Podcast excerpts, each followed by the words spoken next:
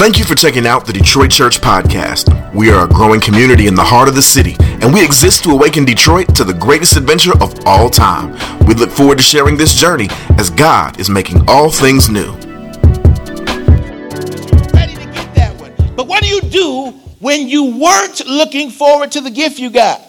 When it wasn't what you asked for, it wasn't the thing that you were hoping you got. Yet and still, now you're in this moment where you're faced with a response.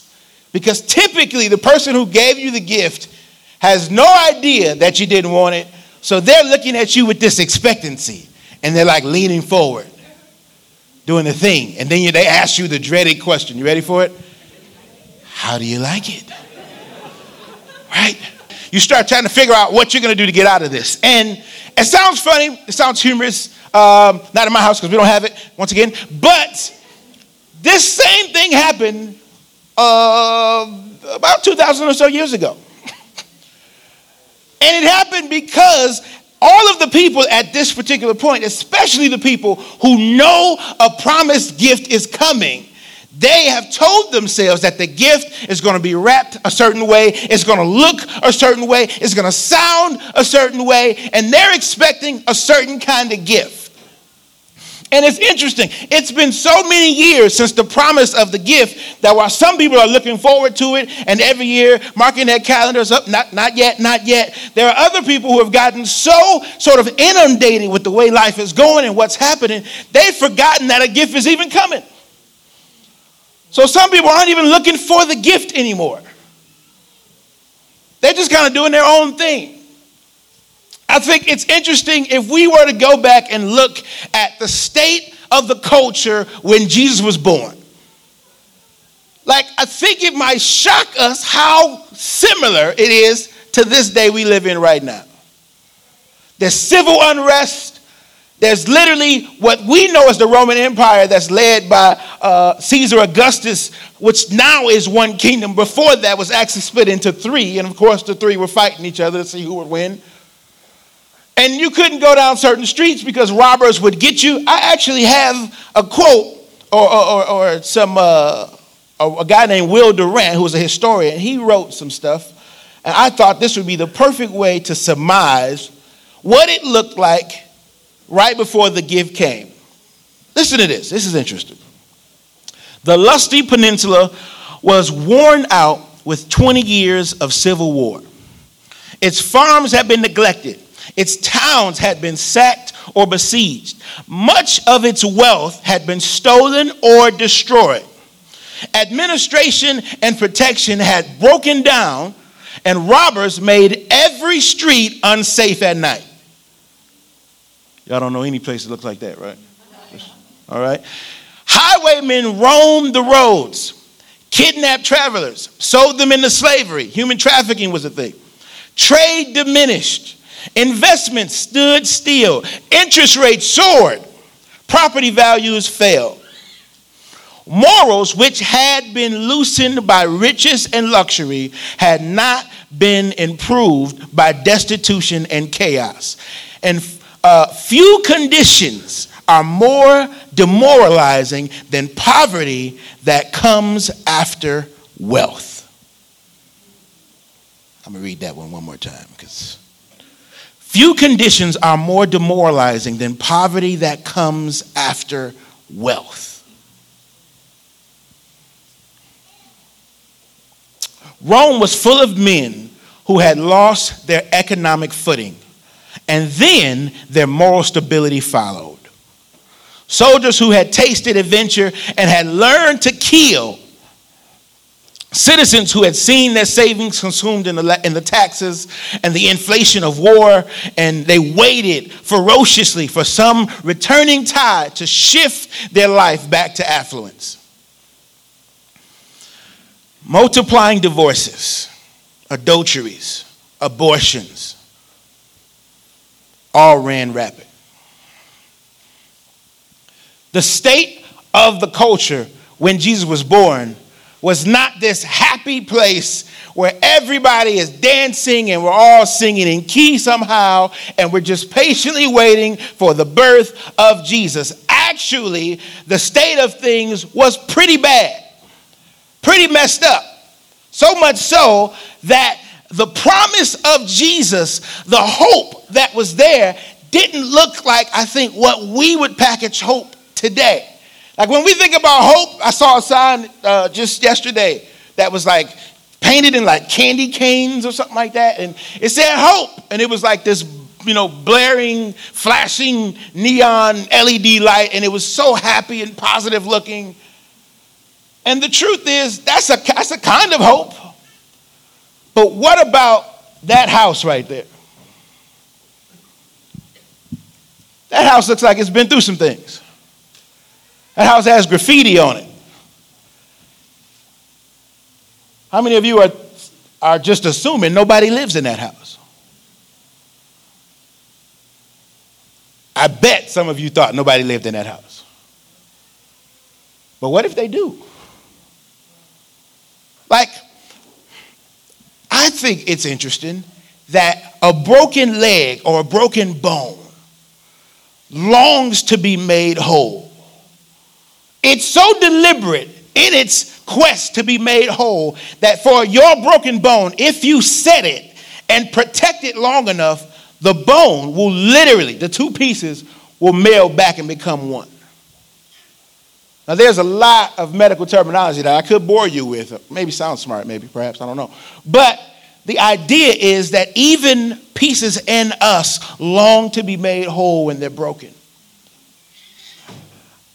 Think it's shocking to me that in a city where we could see that house on any block, specifically around here, you could take a very short walk and we can show you houses like that and far worse. And for some, they would see that and go, oh, that's just blight or abandonment. Some people actually look right past it, they don't even see it at all. But some of us see stuff like this, and hope inspires us to look into the brokenness and see possibility. To look into what is wrong and long for something that is right.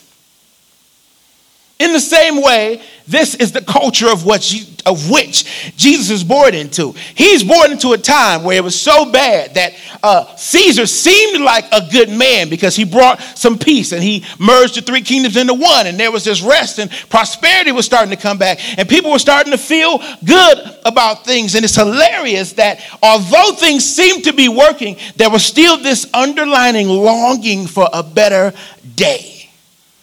There's longing for something greater, for someone to fix this human condition. There's some issue that we just couldn't address, no matter how prosperous our civil system was, no matter how big our house was. There's some, some ailment that plagues the human heart that we seem to not be able to scratch. And when we look back in the Old Testament, we can literally find the moment, right? We can find the moment when man decides to disobey God and he eats of the tree of the knowledge of good and evil. We can literally trace our depravity back to a single event, and we can see it's at that moment when humanity decides we won't take orders from heaven or from God, but we know right and wrong, and we will choose to be our own moral compass. And unfortunately, even all of these years later, we're still doing it. We still have this battle, knowing right but doing wrong. We still have this, this ugliness inside that we try so desperately to adorn with accomplishments and to adorn with how talented or how gifted or how skilled we can become, all trying to keep people from this, this ugly, this, this negative part of us that we can't seem to address in and of ourselves. And this is what happens. Something about the fall of man causes us to not even wait for the bone to be aligned anymore. Although God seems to have designed humanity with this innate ability to long for healing and for healing to happen, we decide we want to move things faster. So much so that after the fall, man and Adam and Eve, they look at themselves and see that they're naked and they go and put fig leaves together and they make a covering for themselves. And even now, if you're honest, we, we have some coverings. I'll be honest, I have some. I want people to think, you know, I'm smart or intelligent. I want people to think I'm capable. I want people to think I'm learned. I want people to think I'm a good guy, I'm nice. Right? You want to be the trifecta, you know, you want to have your stuff together, you want to uh, be a nice prim package. And what I don't know is sometimes, even in this, these desires, which seem safe, they seem calm, they put us in a place where we start adorning our brokenness. We start making it look better. There are some people, even now, that they ignore this. The city of Detroit is a comeback city. They'll take you downtown. They'll show you the drone shots of being like, you know, 300 feet up where everything looks cool, right? And they'll show you the city. They'll show you the movement of the city. They'll show you Midtown or Indian Village. They'll show you some of these neighborhoods. They'll run you down the Riverwalk at like real fast, like 30 seconds. And they'll paint the picture that, oh, no, no, this city is totally, everything has changed and everything is different. Everything is new. It's flashy. It's hot. It's in. Tech jobs. People are getting jobs and hired. It's so where you should be. And sometimes in our attempt to try to show what we think is best, we'll skip over the brokenness and we'll try to adorn it. We'll try to get you to look past it instead of longing for God to address it through people he pours himself into. This same thing happened at the time when Jesus was born. We'll look at it real briefly. It says this in Luke chapter 2, verse 1. It says, In those days, a decree went out from Caesar Augustus that all the world should be registered. Inside track or inside uh, uh, uh, context, that's about taxation, basically. He said, We need to tax everybody. How shall we tax them if we don't know who they are and how much money they make? So let's, let's register. This was the first registration uh, after Quirinius was governor of Syria, and all went to be registered, each to his own town. Now, this is important because it meant that to be registered, you had to go to where you were from. You had to go back to your sort of native place or your hometown. Verse 4 Joseph also went up from Galilee, from the town of Nazareth, to Judea, to the city of David, which is called Bethlehem, which is interpreted house of bread, because he was of the house of the, or the house and lineage of David. Verse chapter or in verse 5 it says to be registered with Mary, his betrothed, or the woman he was engaged to, uh, who was with child. The child was Jesus. And while they were there, the time came for her to give birth. Verse 7 says, And she gave birth to her firstborn son.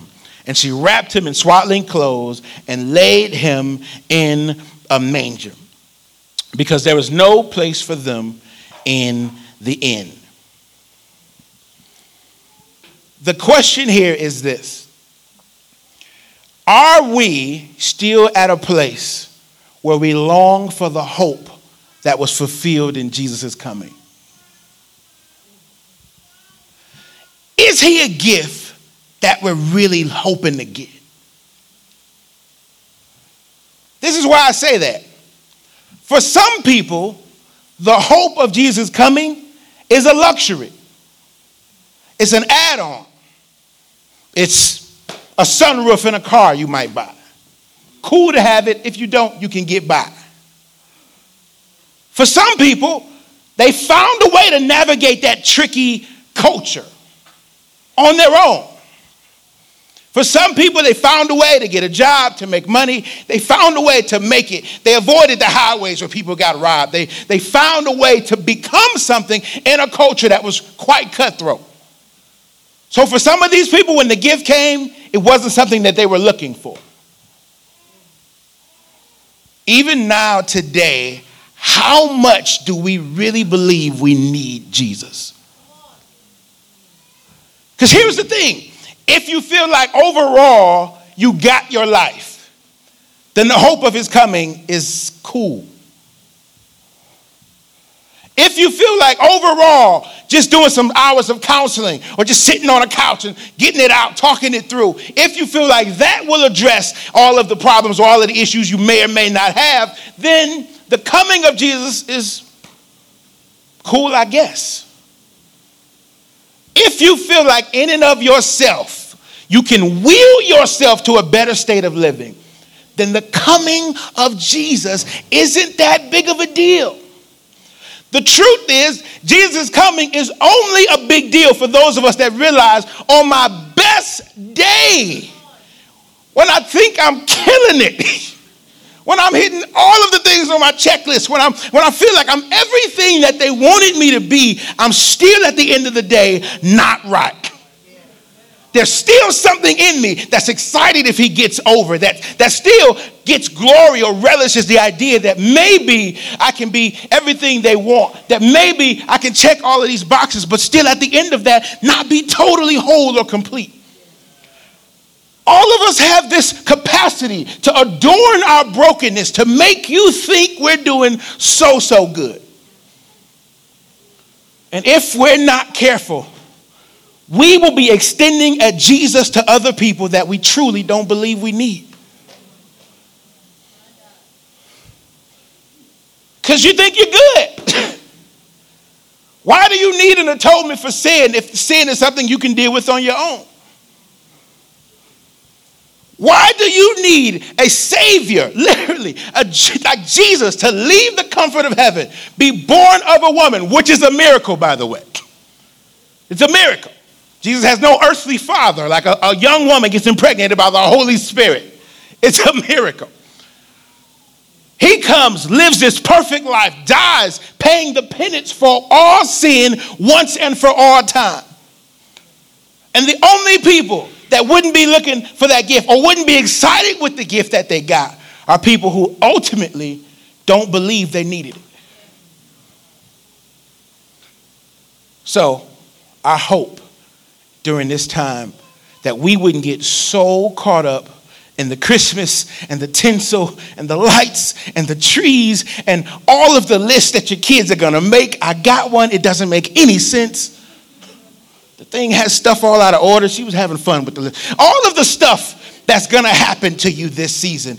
Will you keep close to your heart the thing that's most important, which is not about what you're going to give or not about what you're going to get from another person, but could it be that all of us as humanity, we got the promise that God Father promised that we would have, that He promised He would not let our story end in that garden.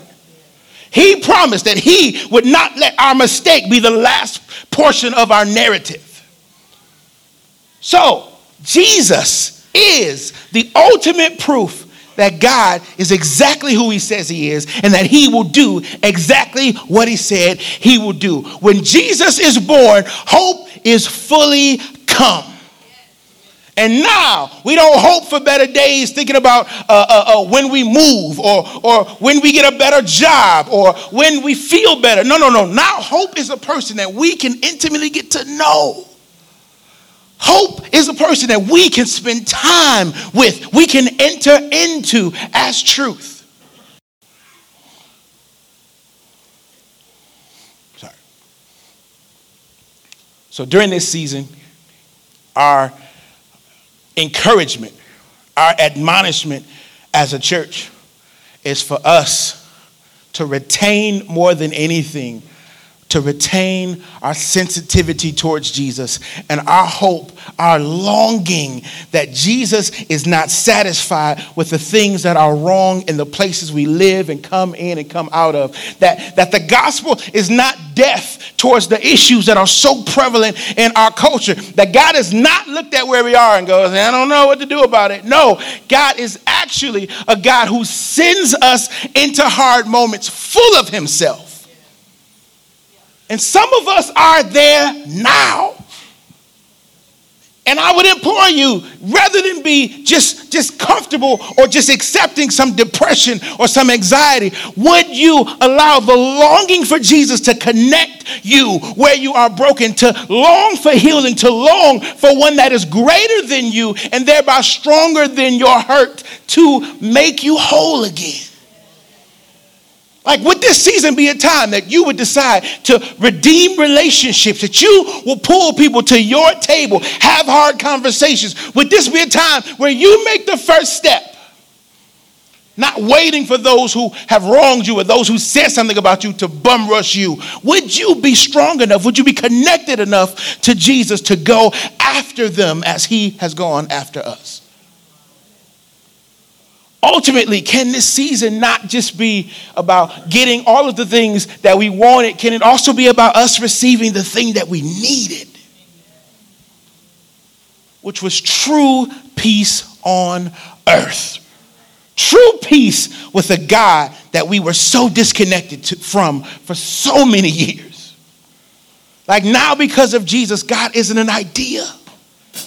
He's not just some random occurrence. He's not just some, some big guy in the sky. God is actually a father that we can intimately know, who calls us into relationship with him. Thanks for listening to the Detroit Church Podcast. Be sure to subscribe, like, and rate. You can also follow us on Facebook, Instagram, and Twitter by searching for Detroit Church.